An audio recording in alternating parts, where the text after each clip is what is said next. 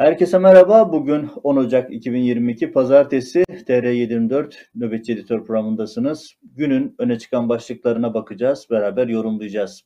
Gündemde sıcak konular var ama ağırlıklı olarak e, insanın moralini bozan, canını sıkan konular ve çoğunluğu da insan hakkı ihlalleriyle alakalı.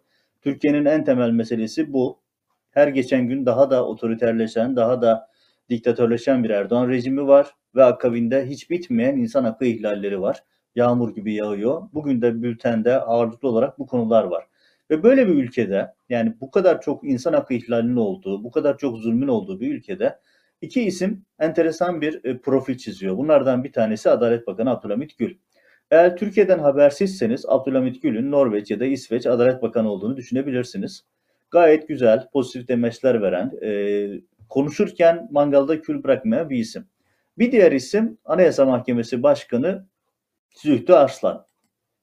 Zühtü Arslan da ne zaman konuşsa e, insan hakkı ihlalleri ya da e, hukuksuzluklar başka bir ülkede oluyormuş. Anayasa Mahkemesi de bu ülkenin Anayasa Mahkemesi değilmiş gibi konuşuyor. İşte bugün yine benzeri bir konuşmaya imza attı ve konuşmada e, Türkiye'deki insan hakkı ihlalleri ile ilgili özellikle de adil yargılama meselesiyle alakalı demeçler verdi. Ve diyor ki bizim bir meselemiz var. O da nedir? Ee, insan adil yargılama sorunu. Anayasa Mahkemesi'nin verdiği hak ihlallerine dair çok çarpıcı bir istatistik paylaştı konuşmasında. Dedi ki %77'si yani 100 dosyadan 77'si adil yargılama ile ilgili. Zaten başka bir şey geriye kalmıyor Sayın Arslan. Yani bu kadar büyük oranda adil yargılama yapılamıyorsa bir ülkede zaten başka bir sorun aramaya gerek yok. O ülkede hukuk zaten çökmüştür. Peki bütün bunlar olurken Anayasa Mahkemesi yaptığı faaliyetlerle, aldığı kararlarla, icraatlarıyla adil yargılamanın önüne engelleri kaldırıyor mu? Hayır. Sadece seçici davranıyor. Tezgahtan kiraz seçer gibi arada bazı davalarda ne şiş yansın ne kebap tarzı kararlar veriyor. Akabinde yine rejimin istediği türden kararlara imza atmaya devam ediyor. Dolayısıyla aslında bugün Anayasa Mahkemesi Başkanı Zühtü Aslan'ın e, bir konferansta ifade ettiği cümle e, hani dostlar alışverişte görsünden başka bir şey değil. Söylediği ifade e, kendilerini de kenara çekmeye çalışan ama kendilerinin de büyük günahlarını göz ardı eden bir yaklaşım. Dediğim gibi Adalet Bakanı Abdülhamit Gül ve Anayasa Mahkemesi Başkanı Zühtü Arslan'ın konuşmalarına bakarsanız Türkiye'de herhangi bir sorun yok. Bu ikisi de Türkiye'nin e, dünya standartlarının çok üstünde olan insan hakları karnesinin sembol isimleri olduğunu falan düşünebilirsiniz. Ama gerçekten durum çok vahim. Düşünün %73'ü Anayasa Mahkemesi'nin karara bağladığı dosyaların %73'ü adil yargılama yapılmadı. Yani adil yargılama yoksa zaten ortada yargılama yoktur hukukun birinci basaması, birinci aşaması zaten yanlış yapılmıştır. Buradan çıkıp Türkiye'de hukukun olduğunu, yargının olduğunu, Anayasa Mahkemesi'nin işlediğini, mahkemeden işlediğini iddia etmek için en, ancak aktrol olmak zorundasınız. Başka bir izahı yok bunun. Ve dileyelim Anayasa Mahkemesi Başkanı söylediği şeyleri tıpkı Adalet Bakanı gibi uygular ya da onların takipçisi olur. Bu noktada önemli bir detayın altını çizmekte fayda var. Biliyorsunuz 15 Temmuz 2016 askeri darbe iddiası ki bu bir kumpastı. Gerçekten bir darbe girişimi yoktu orada. Darbe yaptığını sanan insanlar vardı ama bu sonucu değiştirmiyor. Ve bu hadiseden sonra daha askeri darbe girişimi iddiasına karıştığı iddia edilen askerler bile tutuklanmadan biliyorsunuz bu ülkede hakimler, savcılar tutuklandı.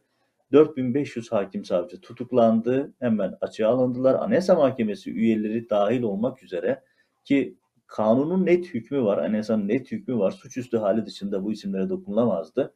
Ve hepsi tutuklandı fişlemelerle, fişleme dosyalarıyla. Ve bunların olduğu yere, bunların e, boşaltıldığı yerlere AKP teşkilatlarından, MHP teşkilatlarından isimler, avukatlar, hakim, savcı yapıldı. Bakın bugün Yargıtay Başkanı bile ki kendisi de sarayın e, sevdiği isimlerden birisi ve Erdoğan'ın yakın iş adamlarıyla akrabalık ilişkileri de var o beşli çete üyeleriyle ve diyor ki bugün 14 bin hakim savcının kıdemi 5 yılın altında. 2022'deyiz. Geriye doğru 5 yıl geri gidin. Hepsi 15 Temmuz kumpası sonrası alınan hakim savcılar. Ve 14 bin hakim savcı yani siz 4500 hakim savcı attınız onların yerine 14 bin hakim savcı aldınız yeni ve bunların hepsinin meslek tecrübesi 1-2 yıllık, 3 yıllık çok kritik davalara bakan isimlerin tamamı avukatlıktan ya da işte parti mülakatlarıyla alınmış isimlerden oluşuyor ve bu isimlerin aldığı kararlarla ilgili, verdikleri kararlarla ilgili Anayasa Mahkemesi Başkanı bugün diyor ki %73'ü adil yargılama ile ilgili. Adil yargılama yapılmıyor Türkiye'de. Peki nasıl bu hale geldi bu ülke sorusunu herhalde Zühtü Aslan'ın Erdoğan'ın önünde eğildiği fotoğrafla cevap vermek mümkün. Eğer Anayasa Mahkemesi bugüne kadar yapması gerekenleri yapmış olsaydı en başta kendi üyesi olan bir Anayasa Mahkemesi üyesinin tutuklanmasına itiraz ederek başlayabilirdi. Türkiye bugün bu hale gelmezdi. Dolayısıyla Zühtü Aslan'ın Abdülhamit Gül'ün kürsülere çıkıp, ekranlara çıkıp e, idealist söylemler ifade etmesinin, kullanmasının pratikte sahada bir karşılığı yok. Bunu hatırlatmış olalım. Burada önemli bir örneğe geçelim bu noktada. Türkiye'deki hukuksuzlukların, haksızlıkların, siyasi linçlerin çok somut bir örneği şimdi. Konu şu, malum siyaset gündemi sıcak. Erdoğan bir baskın seçim hazırlığı içerisinde ve bunun içinde şartları oluşturmaya çalışıyor. Neler var? Birazdan başka bir detay daha vereceğim. HDP'nin kapatılması hedefleniyor. Seçime yakın bir zamanda CHP'nin de HDP'nin kapatılması ve HDP'nin PKK ile olan ilişkileri üzerinden CHP'nin köşeye sıkıştırılması, İyi Parti'nin de parti içerisinden karıştırılması gibi bir eylem planı var Erdoğan'ın. Bu plana dair detayları daha önceki yayınlarda anlattık. Şimdi bunun uygulamalarından birisini gördük. Nedir? Uygulama şu. Gökçeada Belediye Başkanı İyi Partili bir isim. Ünal Çetin hakkında soruşturma başlatılıyor. Soruşturmanın konusu ne? Yargılanmış, beraat etmiş KYK'lı bir ismi işe aldığı için. Bakın işten çıkarın diyorlar ve Başkan Çetin diyor ki bu bir haksızlıktır, ahlaksızlıktır. Peki hikaye ne? Hikayenin aslı şu. Biraz önce bahsettiğim konuya dair son derece ilginç bir konu. Hakim NG, bu kadın hakim 9 ay hapis yatıyor. 15 Temmuz'dan 2 gün sonra tutuklanıyor. 9 ay hapis yatıyor. Ve sonrasında örgüt üyeliğinden dolayı yargılanıyor ve sonrasında 2016 24 Ağustos'unda Hakimler Savcılar Kurulu tarafından ihraç ediliyor. Peki suçlama ne? Hakim NG'nin Gülen Hareketi ile irtibatlı olan bir kişi ki o da EM isimli kişi isimlerini kodlayarak veriyorum. 2000 lira yolluyor ve HSK mahkeme bunu terör örgütüne destek olarak yorumluyor. Peki nedir bu 2000 lira? 2000 lira kira parası. Çünkü hakim NG'nin kiraladığı evin kira ücretini EM isimli kişi yolluyor. EM ise de emlakçı. Olay bundan ibaret. Ve buna rağmen Bakın 9 ay hapis yatıyorsun. Şimdi Anayasa Mahkemesi Başkanı herhalde Norveç'te, İsveç'te kesin dönüş yapan bir gurbetçi ki bunlardan haberdar değil. Tabii ki ironi yapıyorum. Hepsi haberdar. Hepsi bu sürecin içerisindeler, partisindeler. Ve söz konusu kişi yani hakim NG beraat ediyor 28 Şubat 2019'da. Üstüne üstlük e, toplamda 8730 lira maddi 16 bin lira da manevi tazminat kazanıyor. Şimdi Bakın yargı bir tane yani hani soruşturma konusu bile olmayacak bir olaydan dolayı yargılanıyorsunuz. 9 ay hapis yatıyorsunuz. Meslekten ihraç ediliyorsunuz. Sosyal ölüme terk ediliyorsunuz. Yıllar sonra beraat ediyorsunuz. Ona rağmen sizin peşinizi bırakmayan gaddar bir devlet var. Size ona rağmen sizin e, yokluğa mahkum edilmenizi talep eden bir anlayış var sarayda. Ve bu isim aklanıyor. Bakın yargılanıyor. AKP yargısında bile az önce bahsettiğim %73 oranında hata payı olan bir yargıda bile aklanan bir hakimden bahsediyoruz. Gökçeada'da bir otelde resepsiyonda çalışmaya başlıyor. Bakın bu kişi bir hakim. Bir resepsiyonda çalışmaya başlıyor. Sonra belediyeye dava dosyalarını tanzim etmek için işe giriyor. Belediyenin şirketlerinden bir tanesi. Sabıka kaydı yok. Hakkında herhangi bir kesinleşmiş hüküm yok. Ama ne oluyor biliyor musunuz? Birisi ihbar ediyor. Hani bu toplumdaki çürümüşlüğü gösterme açısından da çok önemli. Birisi ihbar ediyor ve arkasından İçişleri Bakanlığı soruşturma başlatıyor. Soruşturma Başkan Çetin'le alakalı ve iddiaya göre işte neden Başkan Çetin, yani suçlama şu, neden istihbarat araştırması, güvenlik soruşturması yapmadınız?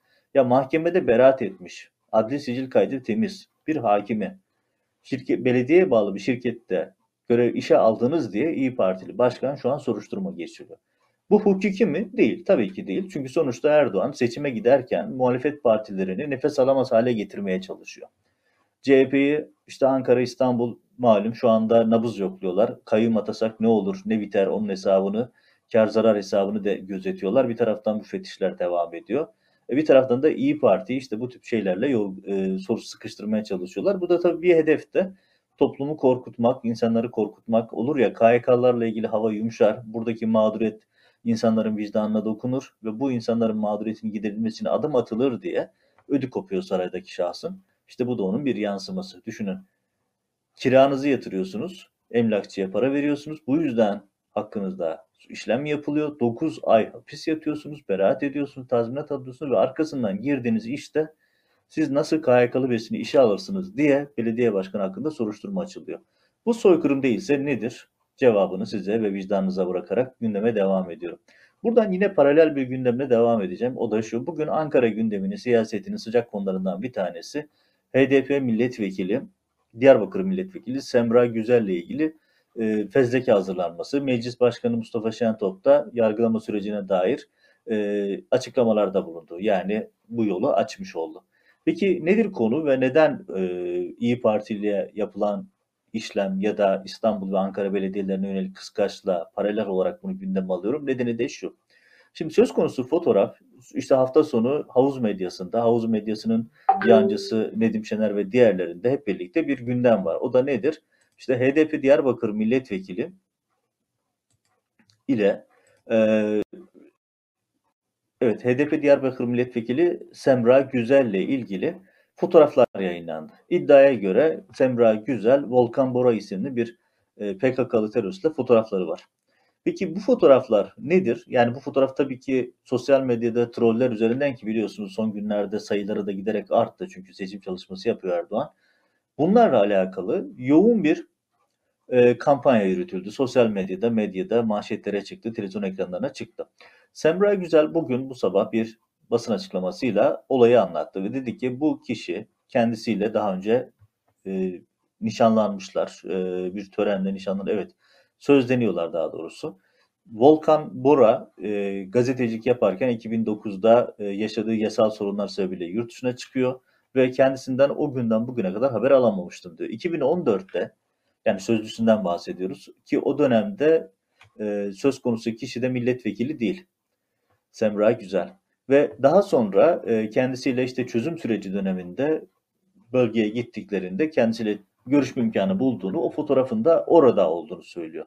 Tabi bu kişinin kişisel hikayesi, kişisel anlatım. Benim dikkatimi çeken konu, daha doğrusu dikkat çekmemiz gereken konu şu. Söz konusu kişi Volkan Bora 2017'de hayatını kaybediyor. Ve elindeki belgeler yani bugün medyaya servis edilen fotoğraflar aslında 5 yıldır ilgili birimlerin elinde. Yani bakın 5 yıldır ilgili birimlerin elinde olan bir fotoğraf var. Tam da HDP'ye kapatma davası açılması ve seçime giderken medyaya servis ediliyor. Öncelikle medyaya servis ediliyor çünkü kamuoyu oluşturulması, algı oluşturulması gerekiyor. Tablo bu kadar enteresan ve doğal olarak da insanlar şu soruyu soruyor. Ya 5 yıldır neredeydiniz? Çünkü söz konusu fotoğraf çekildiği zaman şahıs milletvekili değil ve kamu görevinde. 5 yıl boyunca hiçbir işlem yapmıyorsunuz ve söz konusu kişilerle ilgili tweet attığında bile fezleke düzenleyen rejim böyle bir belge olduğunu, böyle bir fotoğraf olduğunu biliyor. 5 yıl boyunca elinde tutuyor ve sonrasında sisteme sokuyor. Bugün medya servis ediyor ve bu medyanın e, bu fotoğraflar 5 yıldır elinde olmalarına rağmen bugün medya üzerinden bir algı çalışması var. Peki söz konusu durumla ilgili Mustafa Şentop ne diyor? Mustafa Şentop e, bu dosya için e, anayasal düzene karşı işlenen suçlar bakımından ve ağır bir suçlama içeren dosyalarla ilgili dokunulmazlığın kaldırılması ve yargılamanın önünün açılması gerekir diyor. Ve Güzel ile ilgili fezleke hazırlandı. Kuvvetle muhtemel Güzel'in milletvekili düşürülecek ve yargılanacak. Peki bunların hepsi dediğim gibi 5 yıl sonra hani bir milletvekili ki o dönem milletvekili değil. E, sözcüsü olan kişinin aile bağlarından dolayı hani aile bağları do, dolayısıyla insanların yargılanması normalde hak ihlali ama Türkiye'de bu normal. Birazdan başka örneklerini de anlatacağım. E, buradan dolayı böyle bir yargılamanın yolunu açıp akabinden siyasi rant devşirmeye çalışan bir rejim var karşımızda. Bu da onun somut örneklerinden birisi. Buradan çıkacakları yol şurası. HDP'yi kapatma. HDP'nin bu ilişkileri sebebiyle İyi Parti'yi, CHP'yi köşeye sıkıştırma gibi bir eylem planı var Erdoğan'ın. Bu da onun yansıması.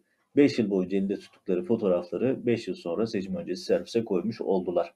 Buradan Erdoğan rejiminin karakteristiğini gösterme açısından sembol bir habere geçelim. Haber Tekmeci Yusuf. Yusuf'u biliyorsunuz Yusuf Erikel. Kendisi Erdoğan'ın özel kalem müdür yardımcısıydı. Yusuf Yerkel pardon Erikel dedim. Yusuf Yerkel kendisi Erdoğan'ın özel kalem müdür yardımcısıydı. Ee, kendisi de bütün Ankara gazetecileri yakın tanır. Ben de o dönem, o yıllarda çalıştığım dönemlerde kendisiyle tanışma imkanı buldum. Ee, biraz e, nobran birisi, biraz e, kendini beğenmiş birisi olarak bilinir. Ve bu kişi biliyorsunuz e, Soma'da 301 madencinin hayatını kaybettiği o 13 Mayıs 2014'teki felaket sonrasında bir e, eylemci tekmelemesiyle meşhur olmuştu. Ve o tekme infial oluşturmuştu. Çünkü yerde yatan birisine tekme atan, yine korumaların arasından tekme atan birisiydi. İşte o söz konusu Yerkel ve üstüne üstlük biliyorsunuz Yerkel ayağının incindiğini, tekme attığı sebebiyle ayağının incindiğini falan görekçe gösterip rapor almıştı. Böyle tuhaf bir durum söz konusuydu. Ve söz konusu olay yani o tekme olayı zaten başlı başına tarihe geçen bir hadise. Şimdi Yusuf Yerkel neden tekrar gündemimizde? Şuradan dolayı kendisi Frankfurt Başkonsolosluğu'na ki Avrupa'daki en önemli başkonsolosluklardan bir tanesi. Ticaret ateşesi olarak atandı ve maaşı 6 bin Euro'dan başlıyor. Euro'dan başlıyor çünkü bu taban pahş üzerine nereye kadar gideceğini şimdi size aktaracağım. Şimdi bu kadar tartışılan bir isim hangi misyonundan dolayı ticaret ateşi olarak atandı? Ticaretten, uluslararası ticaretten, uluslararası ilişkilerden ne kadar anlıyor sorusunu zaten anlamsız bir soru. Biliyorsunuz e, böyle şeyler Erdoğan rejiminde çok oldu. Daha önce de İsviçre'ye dil bilmeyen bir basın ateşi atadılar. Yanına da tercüman atamışlardı. Bunun sayısız örneği var. İşte onlardan bir tanesi de bu. Yağma düzeninin yansıması. Ama Yusuf Yerkel'in özelliği kendisi biliyorsunuz işte Soma tekmesi sebebiyle çok popüler bir isim ve 6 bin euro maaşla başlayacak. Türkiye'deki maaşı işleyecek. Üst seviyeden emekli olacak. Kendisine inanılmaz e, bonusları var. Masrafları ve ailesinin masrafları devlet tarafından karşılanacak. E, Türkiye'ye gelip gitmesi, yol masrafları, diplomatik dokunulmazlığı olacak, gri pasaport kullanacak, sosyal güvenlik primleri Türkiye'den yatırılacak, evinin kirasını devlet ödeyecek vesaire vesaire. Hayli ballı bir pozisyona gitmiş oldu. Bu da Erdoğan rejiminin e, tabii süper emeklilik hakkını unutmamak lazım. E, tekmelediği işçi kirasını ödeyemeyip evden çıkmak zorunda kalmıştı hatırlıyorsunuz ama kendisi attığı tekmelerin ödülü olarak çok ballı bir pozisyona atanmış oldu. Böyle sayısız örnek var. Erdoğan rejiminde e, saraya kapı kulları bu şekilde ballı pozisyonlara, yüksek maaşlı pozisyonlara atanarak ödüllendiriliyor. Saraya biat ederseniz alacağınız şey bu şekilde ödüllendirilmek oluyor. Evet buradan gündeme devam edelim. Yine e, anca Türkiye'de olur türden bir açıklama. Biliyorsunuz Mustafa Destici, Büyük Birlik Partisi Genel Başkanı. Rahmetli Musun Yazıcıoğlu herhalde hayatta olsa Mustafa Destici'yi sopayla kovalardı. O kadar partinin ve parti görüşlerinin e, tersine işler yapan e, Yazıcıoğlu'nun mirasına bana göre ihanet eden bir isim. Saraya yandaşlık yapıyor ve Erdoğan'la birlikte gördüğünüz gibi işte New York'a gidiyor, oradan başka ülkelere gidiyor vesaire. İşin o kısmı da çok konuşmuştuk biliyorsunuz. Erdoğan New York'a Birleşmiş Milletler toplantılarına gelip Mustafa Destici ile görüşmüştü ve bu haberi kendi eliyle servis etmişti Cumhurbaşkanlığı. E, şimdi o isim Mustafa Destici televizyon ekranlarına çıkıyor ve televizyon ekranlarında diyor ki işte ben hani pahalılıktan şikayet ediyor. Kasaptan et almıyorum, kuzu kestiriyorum diyor. Hani ekmek bulamıyorsanız pasta yiyin gibi tarihe geçecek laflardan bir tanesi. Bugün Mustafa Destici ya işte ben öyle söylemedim konuşmalarım kesilmiş, montajlanmış diyor. Yani konuşmaları hepimiz dinledik. Hani montaj neresinde bu konuşmanın? Başka bir soru işareti. Peki ama kasaptan et almıyorum, kuzu alıyorum ifadesi de şöyle savunuyor. Diyor ki biz Anadolu insanıyız, Anadolu insanı böyle e, toptan alır, e, stoklar, onu uzun süre tüketir. Yani o belki Mustafa Destici'nin gençliğinde olan şeylerdi. Şu anda insanlar toptan almayı bırakın, perakende bile alamıyor. E, o toptan alarak aldıkları şeyleri dilim bile olarak alamıyorlar. Yani düşünün kasaptan et alamıyorsunuz. Kuzuyu toptan kestirip stokluyorsunuz. Ya Türkiye'de kaç kişi böyle bir imkana sahip ve bir siyasetçinin toplumdan bu kadar mı habersiz olur sorusu gerçekten vahim bir tabloyla karşı karşıyayız. Ha sadece bu mu? Değil. Yani neden değil? Mesela başlayalım. Birkaç tane hemen ilk aklıma gelen örnekleri hatırlatayım. Erdoğan dedi ki ya böyle bir şey yok. Halk aç falan değil. Aç olan varsa da onları muhalefet doyursun demişti. Emine Erdoğan işte o 1150 odalı sarayda e, altın varaklı çeşmelerinde, altın kaplamalı çeşmeleriyle ve ultra lüks harcamalarıyla yaparken porsiyonları küçültün, meyve kabuklarından reçel yapın gibi demeçler veriyordu. Ee, mesela bir başka milletvekili AKP'den hani kim olduğu önemli değil sembol bir düşünce olduğu için hatırlatalım. Kuru ekmek yiyorsan aç değilsin demişti. Ee, Alev Alatlı rejimin son dönemdeki en büyük destekçilerinden birisi. Türkiye'de açlık yok bunların hepsi yalan falan gibi demeçler vermişti. Yani sadece Mustafa Destici değil sarayın etrafında olan isimlerin böyle bir gündemi yok. Çünkü onlar ülke kaynaklarını yağmaladıkları için son derece rahatlar. Vatandaştan, sokaktan haberleri yok. O kadar haberleri yok ki kasaba gidip 100 liraya et alamıyorsan kuzu kestir, onu stokla diyor. Yani artık hakaret gibi, küfür gibi bir ifade ama işte saray ve çevresinin toplumdan, halktan, realiteden kopukluğunun başka bir örneğini de bu şekilde görmüş olduk. Buradan siyasetin nabzına devam edelim. E, yılın ilk seçim anketi, kapsamlı seçim anketi, ORC anket şirketinin çalışmasına göre Cumhur İttifakı, Millet, e, Millet İttifakı Cumhur İttifakı'nı geçti. Arada büyük fark yok ama bu geçiş önemli. Arada e, çünkü e, daha önce Cumhur İttifakı önde, Millet İttifakı oldukça geriden geliyordu. Şimdi ilk defa 2022'nin ilk anketine göre Millet İttifakı'nın oyları %39.5'e, Cumhur İttifakı'nın oyları %38.7'de. Ve e, HDP'nin oyları da %8.4'te. Yani bu 4 ve 8 Ocak tarihleri arasında yapılmış 47 ilde yapılan geniş çaplı bir anket, yüz yüze görüşme şeklinde yapılmış anket ve kararsızlarla ilgili detay henüz yok. Şu haliyle bile e, bize oldukça çok şey söyleyen bir anket bu. Çünkü Cumhur İttifakı'nın her geçen gün eridiği, Millet İttifakı'nın giderek arttığı, giderek daha da güçlendiğini gösteren bir başka bulgu bu. Bunu destekleyen başka anketler de var. Dolayısıyla hep başa dönüyoruz. Erdoğan bu anketleri gördükçe, seçimin riske girdiğini gördükçe agresif politikalar izlemeye, kan dökme niyetini deşifre etmeye devam ediyor. İşte bugün bahsettik HDP'ye yapılan fezleke, işte İyi Parti ile yapılan soruşturma, CHP'nin köşeye sıkıştırılması, İstanbul'a kayyum atanması gibi projeler Erdoğan'ın gündeminde geniş olarak yer tutuyor. Çünkü anketlere göre Erdoğan iktidarı kaybediyor. Erdoğan'ın da tek bir motivasyonu var, kendi koltuğunu korumak. Dolayısıyla hep söylediğimiz gibi zor bir dönemin içerisindeyiz. Umarız az can kaybıyla, umarız az kan dökülmesiyle atlatılabilir bu dönem. Devam edelim. Silivri gündemi. Silivri gündemi gündemimizden hiç düşmüyor. Biliyorsunuz Türkiye'nin en parlak beyinleri, yetişmiş kadroları Silivri'de, Sincan'da, Türkiye'nin muhtelif cezaevlerinde. Ve oralarda insan hakkı ihlalleri tam gaz devam ediyor. Çıplak aramadan tutun, dayağı, işkenceye kadar. Geçen hafta Harbiyeli çocuklar buralarda dayak yemişlerdi. Çocuklara, Harbiyeli çocuklar diyorum artık 5-6 yıldır onlar artık o yaşı da geçtiler. 17-18 yaşındaydılar, 20 yaşlardalar artık ve bu Harbiyeli öğrenciler ki 15 Temmuz'un en masum kesimi. Hani başka masum kesimler de var ama en masum kesimi Harbiyeli çocuklar. Çünkü onları otobüslere doldurup linç edilsinler, boğazları kesilsinler diye Boğaz Köprüsü'nün ortasına getirip bırakan bir genelkurmay başkanı ve bir hava kuvvetleri komutanı vardı. Onlar terfi ettiler, ödül üstüne ödül aldılar. Otobüslere doldurulup linç edilsinler diye Boğaz Köprüsü'ne bırakılan Harbiyeli çocuklar ise Boğazları kesildi, öldürüldü, linç edildi. Eğer oradan kurtulmuşlarsa Silivri'de, Sincan'da eziyet çekmeye devam ediyor. Geçen hafta Kabadayak olayına muhatap olmuşlardı. Bu hafta da devam eden bir sorun artık yeni bir boyuta geçti. Sıcak su yok. Kaloriferler doğru düzgün yanmıyor.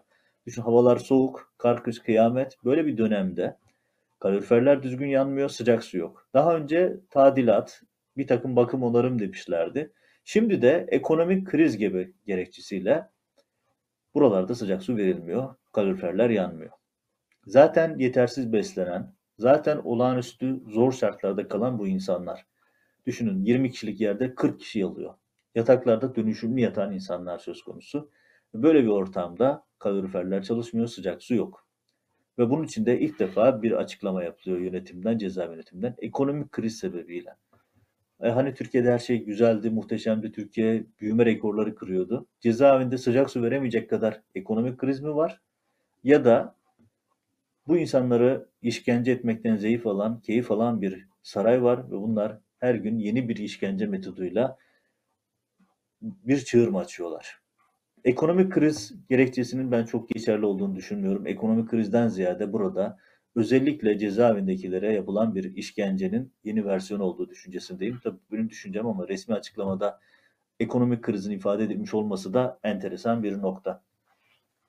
Bu noktada yine paralel bir gündemim var. O da şu. Yusuf Bekmezci geçtiğimiz günlerde yeniden gündem yapmıştı. Kendisi 83 yaşında bir dizi hastalığı var ve geçen hafta ameliyat esnasında kalbi durdu ve yoğun bakımda.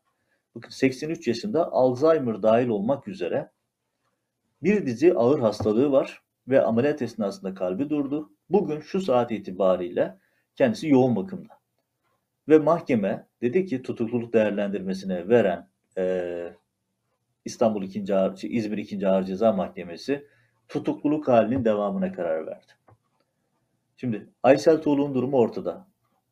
Alzheimer, ağır sorunlar yaşıyor. Yusuf Bekmezci burada. Sayısını bilemediğimiz kadar çok isim var. İşte bugün yine çok gündem olan Kudbettin Gülen örneği var. Bir dizi ağır hastalığı olan bu isimler yaşları da ilerlemesine rağmen tahliye edilmiyor. Cezaevinde ölüme terk ediliyor. Bugüne kadar onlarca kişi cezaevinde hayatını kaybetti ve yeni isimler, yeni ölümler olsun diye uğraşan bir saray rejimi var.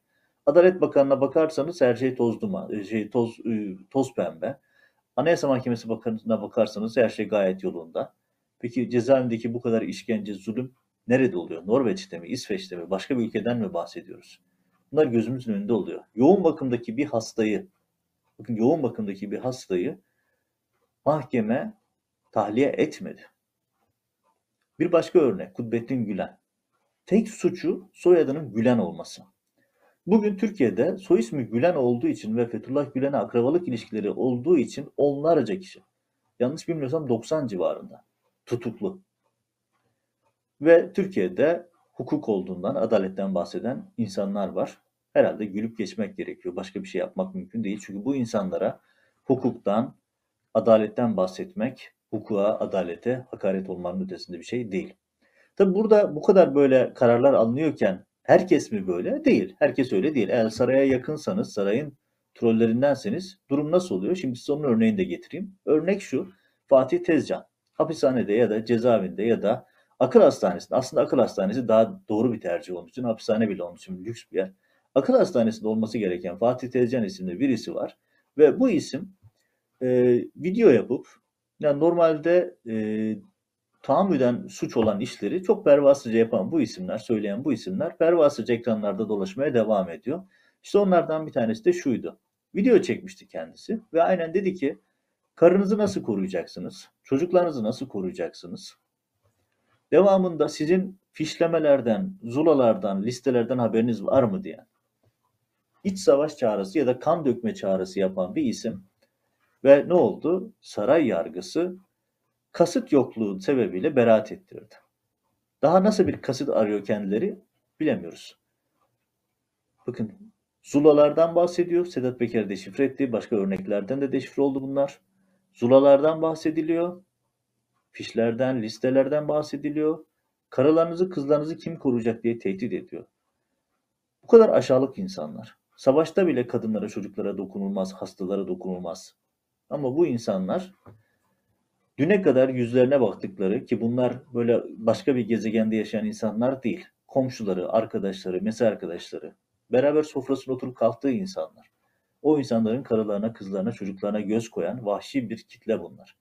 Ve bu kitleyle ilgili yargı mahkeme dedi ki kasıt yokluğu yok, beraat. Evet, tam saraya öyle bir karar ve bu kararla da e, Adalet Bakanı'na herhalde kapak yapıyor yargı.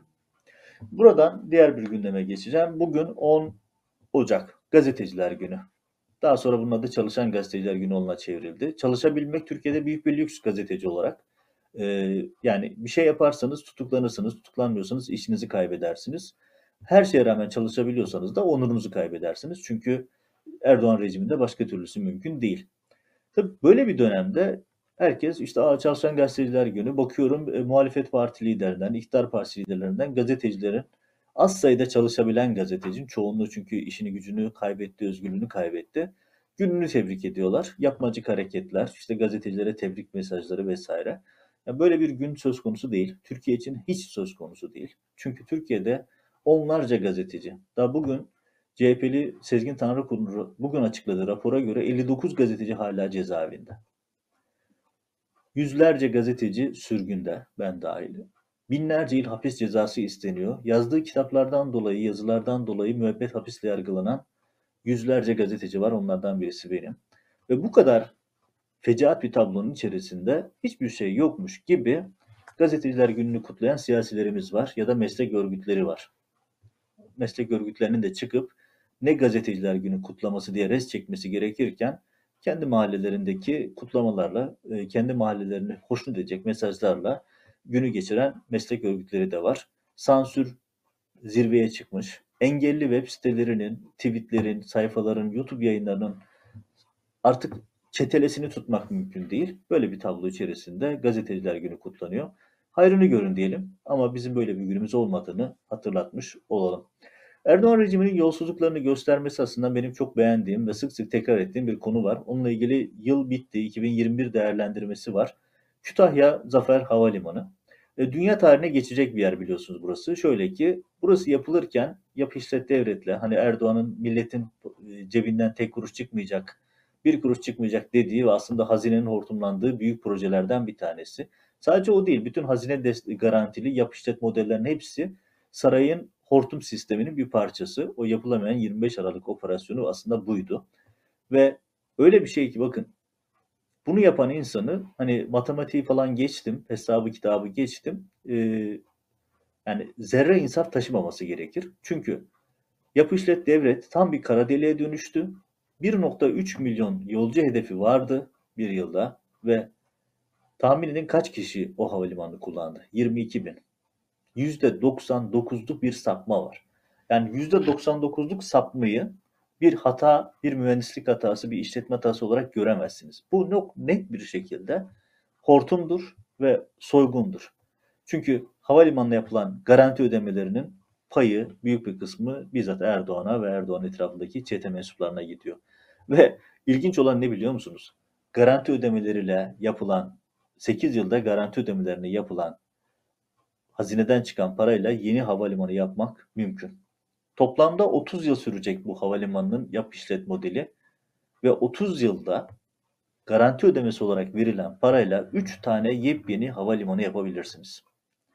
Vurgunun büyüklüğünü düşünebiliyor musunuz? Sonra insanlar çıkıyorlar işte çöpten ben ceket buldum bu ülke fakir olsa bu ceket bu çöpte ne yapıyordu diyen seçmene e, bunu da yerli ve milli işte çok güzel havalimanı yaptık diye satmaya çalışan bir rejim var karşımızda. Gerçekten dünya tarihine geçecek bir örnek. %99'luk hatayla, sapmayla e, yılı kapatan bir havalimanı. Evet yani tam anlamıyla sembol bir dosya Zafer Havalimanı örneği. Ve sonun günün yine her zaman olduğu gibi maalesef çok sayıda insan hakkı ihlalleri olduğu için bülten neredeyse baştan sona bu konularla ilgili hani güzel şeyler olsa size güzel haberler aktarsak, keşke güzel şeyler olsa da biz de size güzel haberler aktarsak ama yok. Erdoğan rejimi zulümden, kandan başka bir şey vaat etmiyor. İşte son haberimde yine buna paralel bir gündem. Furkan Vakfı biliyorsunuz Alparslan Kuytul e, Erdoğan'a saraya biat etmediği için zulüm üstüne zulüm görüyor. Diğer tarikatlar, cemaatler, Gülen cemaati dışındakiler e, saraya yanaştıkları için maddi imkanlara, itibara, itibarları tartışmalı tabii ama kendi çevrelerinden itibar görüyorlar. Maddi imkanlara kavuştular, zengin oldular. Üst üste e, binalara, yurtlara, televizyonlara, şunlara bunlara sahip oldular. Şu anda keyifleri yerinde. Ama saraya biat etmeyen, sarayın istediği doğrultuda adımlar atmayan kişilerse zulüm görmeye devam ediyor. Dedim bunlardan bir tanesi Alparslan Kuytul'un liderliğindeki Kuytul Vakfı. Bugün e, şey bugünkü gündemde konulan ekrana getirdiğimiz görüntü ise vahim. Neden? Çünkü başörtülü bir eylemci, hani normalde başörtülü olsun ya da olmasın hiçbir eylemciye kötü muamele yapılamaz. Yapılmaması gerekir. Hani buradaki başörtüsü meselesi bu kadının pozitif ayrımcılığa uğramasını gerektirmiyor. Kastettiğim şey Erdoğan'ın ikiyüzlülüğü, rejimin ikiyüzlülüğü. Çünkü başörtüsü mağduriyetinin rantını yiyip iktidara gelen Erdoğan bugün başörtülü polisler ve askerlerle göstericilere zulüm yapıyor. Başörtülü polisler eliyle ve o başörtülü polisler ya da başörtülü amirlerin emrindeki polisler bir eylemcinin başörtüsünü zorla çıkarıyor. Böyle bir şey İsrail'de yaşansa, Mısır'da yaşansa Erdoğan ekranlardan gözyaşı döker, AKP'liler meydanlarda İsrail bayrağı yakar, Mısır'ı protesto ederdi. Ama Erdoğan rejiminde AKP'nin başörtülü polisleri ya da onların emirlerini uygulayan polisleri bir eylemcinin başörtüsünü zorla açıyorlar. İşte 2022 Türkiye'sinden bir insan hakları örneği daha. Evet, başörtüsü diyerek iktidara gelen Erdoğan ve AKP rejimi bugün başörtüsünü zorla açacak gaddarlıkları yapmaktan bile çekinmiyor. Evet, Türkiye realitesiyle yine karşı karşıya kaldık. Bültenin başında dediğim gibi maalesef Erdoğan rejimi kan ve gözyaşından başka hiçbir şey vaat etmiyor. Bültendeki haberlerin hepsi can sıkıcı, moral bozucu. Umut verici bir haber henüz bulamadım bugünün gündemine alıp koyabileceğim. Ama umalım önümüzdeki günlerde olsun biz de bu haberlerle sizin karşınızda olalım. Evet, bugünün gündeminden öne çıkan başlıklar ve yorumlar ana hatlarıyla böyleydi. Yeni yayınlarda görüşmek üzere, hoşçakalın.